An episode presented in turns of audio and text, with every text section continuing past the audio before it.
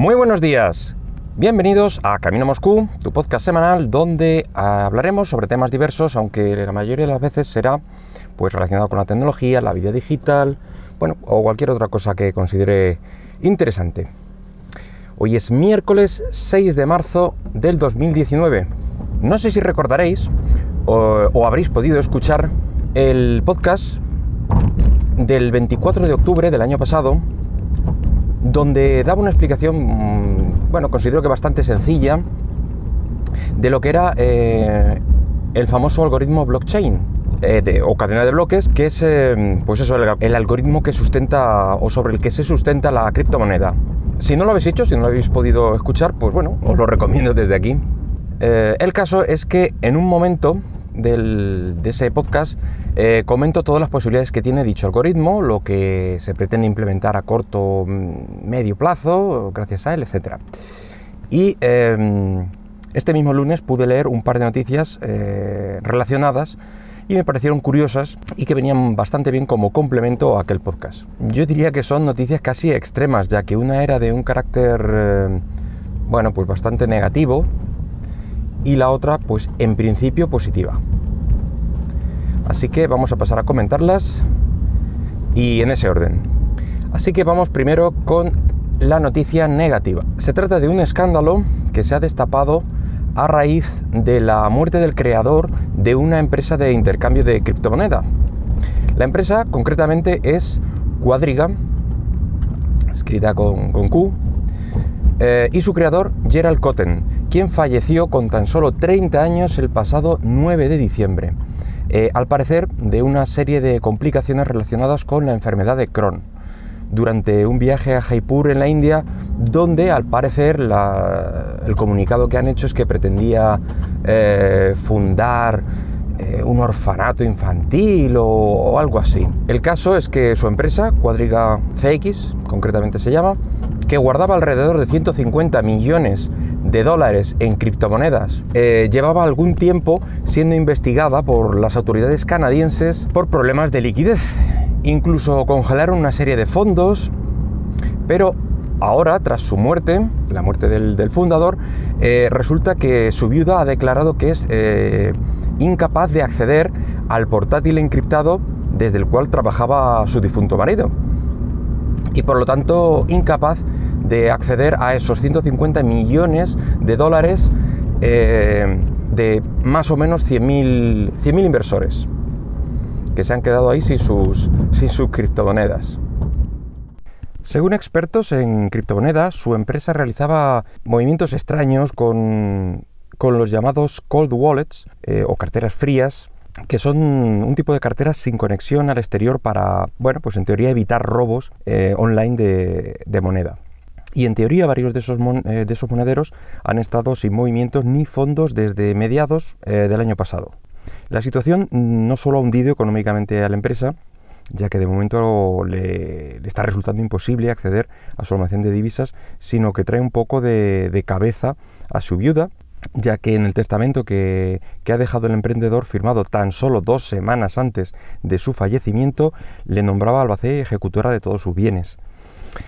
La verdad es que contado así tiene todas las pintas del típico guion de Hollywood, mm, digamos guion malo casi, con una muerte falsa ensayada para huir de los acreedores, huyendo con la pasta a otro lado, eh, con otra identidad y dejando el marrón a otro, o incluso prometiendo reunirse en un futuro fuera del, ojo público. Eh, la verdad es que no sé, decirme que soy un mal pensado, pero es que el caso huele regular. Y ahora vamos con la otra noticia, la, bueno, en principio noticia positiva, eh, y es que otro experto relacionado con las criptomonedas, llamado Joseph Lubin, que es el cofundador de Ethereum, que yo diría que es la segunda criptomoneda más potente por detrás del, Bitcoin, ha fundado una nueva empresa llamada Civil, escrito Civil, eh, bajo el paraguas de la compañía de blockchain ConsensSys. La nueva empresa eh, propone una, pues una nueva solución para la crisis que parece estar sufriendo el sector del periodismo en, la era digital. En concreto, pretende crear una red global formada por redacciones independientes y por aquellos que, la apoyan, y de propiedad cooperativa. Según declaran ellos mismos, pues eh, Civil nace para hacer frente a los problemas de titularidad, de modelo de distribución de, los actuales medios de comunicación. Parece ser que ya tienen una pequeña base de, redacciones con periodistas procedentes de Estados Unidos y Latinoamérica, de medios tan importantes pues, como New York Times, el New Yorker, etc. Cada una de las redacciones independientes que, se unan a la plataforma civil deberá invertir unos mil dólares en tokens de la compañía, de, bueno, de esos tokens que han llamado CVL, lo del nombre de la compañía también, eh, además de firmar una especie de constitución para asegurar la integridad ética del contenido. Eh, a cambio, pues la, compañía ofrece una infraestructura y seguridad que ofrece el, algoritmo blockchain que garantiza la transparencia y protección que ofrece frente a posibles represalias gubernamentales, cierre de servidores, etc. Eh, también afirma que pretenden ser la primera aplicación de blockchain para el consumo que tenga un verdadero impacto y que no aspiran a enriquecerse sino a ser útiles. El valor de la compañía está en el, acceso al ecosistema mismo, eh, facilitando la colaboración entre redacciones, la investigación periodística, etc. Eh, pretenden ser la plataforma que facilite pues la tecnología, las conexiones, alianzas, pero manteniendo la independencia de cada redacción o medio. Su intención final mm, pues es eliminar intermediarios, poner en contacto lectores con redacciones y adaptar el periodismo a los nuevos tiempos para reinventar su modelo de negocio, ya que según afirman en el sector periodístico, aún hay dinero, pero que al final queda todo concentrado en empresas como Facebook y Google. Un ejemplo de uso, por ejemplo, la prestigiosa agencia de noticias estadounidense Associated Press eh, hace uso de su tecnología para trazar el uso que se hace de sus fotografías online. Ahí podría, ahí podría estar eh, el apoyo de, esta compañía civil. Dicho todo esto, mi opinión em, es que mm, parece ser que, que a pesar de que la venta de tokens no fue demasiado bien, la plataforma igualmente salió en febrero ya que pretendían vender una cierta cantidad de estos tokens que daban el acceso a la comunidad y, a la que no llegaron eh, en, una primera venta o salida a la venta de tokens que fue en octubre y ahora pretenden volver a vender tokens, esta vez ya sin topes, a ver si, tienen más suerte. Eh, de hecho, tuvieron que devolver esta primera ronda de financiación a los patrocinadores, supongo que al salir en alguna de estas plataformas de crowdfunding.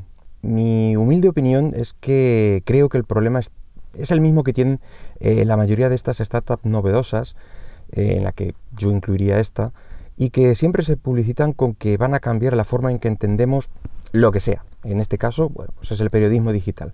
Pero ese es su, lema, vamos a cambiar lo que sea. Y es que por más que he buscado noticias y, en la propia web y, en fin, todo, no, no queda muy claro el modelo de negocio real. Es decir, de dónde viene el dinero para pagar a estas redacciones cada, cada, una de estas noticias. Y es que parece ser como una especie de, patrocinios a través de estos tokens. Pero la verdad es que si yo tuviera pasta para invertir en esto y me presenten el proyecto con toda la información eh, que he estado buscando sobre la empresa y tal, pues no me queda demasiado claro eh, de qué forma pretenden ayudar al periodismo y financiar el contenido de las redacciones. Eh, dicho de otro modo, siempre se habla de, de lo mucho que pueden ofrecer, del problema de financiación, pero no dejan claro de qué forma pretenden solventar este punto. Mm, pretenden quizá que las dos empresas que monopolizan el negocio de las noticias digitales, las que he dicho, Facebook y Google, paguen por sus tokens para, poder mostrar noticias. Y si esa es su intención, ¿lo harían? No lo sé, yo, no lo tengo muy claro. Eh, así que ya veremos. Y bueno, pues nada más por hoy. Espero que el podcast haya sido de tu agrado y si lo deseas, déjame algún comentario por Twitter en arroba camino Moscú. Vale, hasta luego.